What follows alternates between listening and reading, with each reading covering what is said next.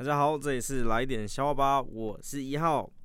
有一天啊，老师就说：“哎、小明，麻烦你过来一下。”哎，从此小明啊就变了过来人。哎，那这个小明放学之后呢，就走着走着在路上啊，高兴的喊着：“警察伯伯！”然后警察就把小明背起来了，把这些笑话分享给你的朋友知道啊。就生活无聊的时候讲讲笑话嘛，对不对？讲笑话有益身体健康。如果可以的话，给我五星加评论，谢谢你喽，拜拜。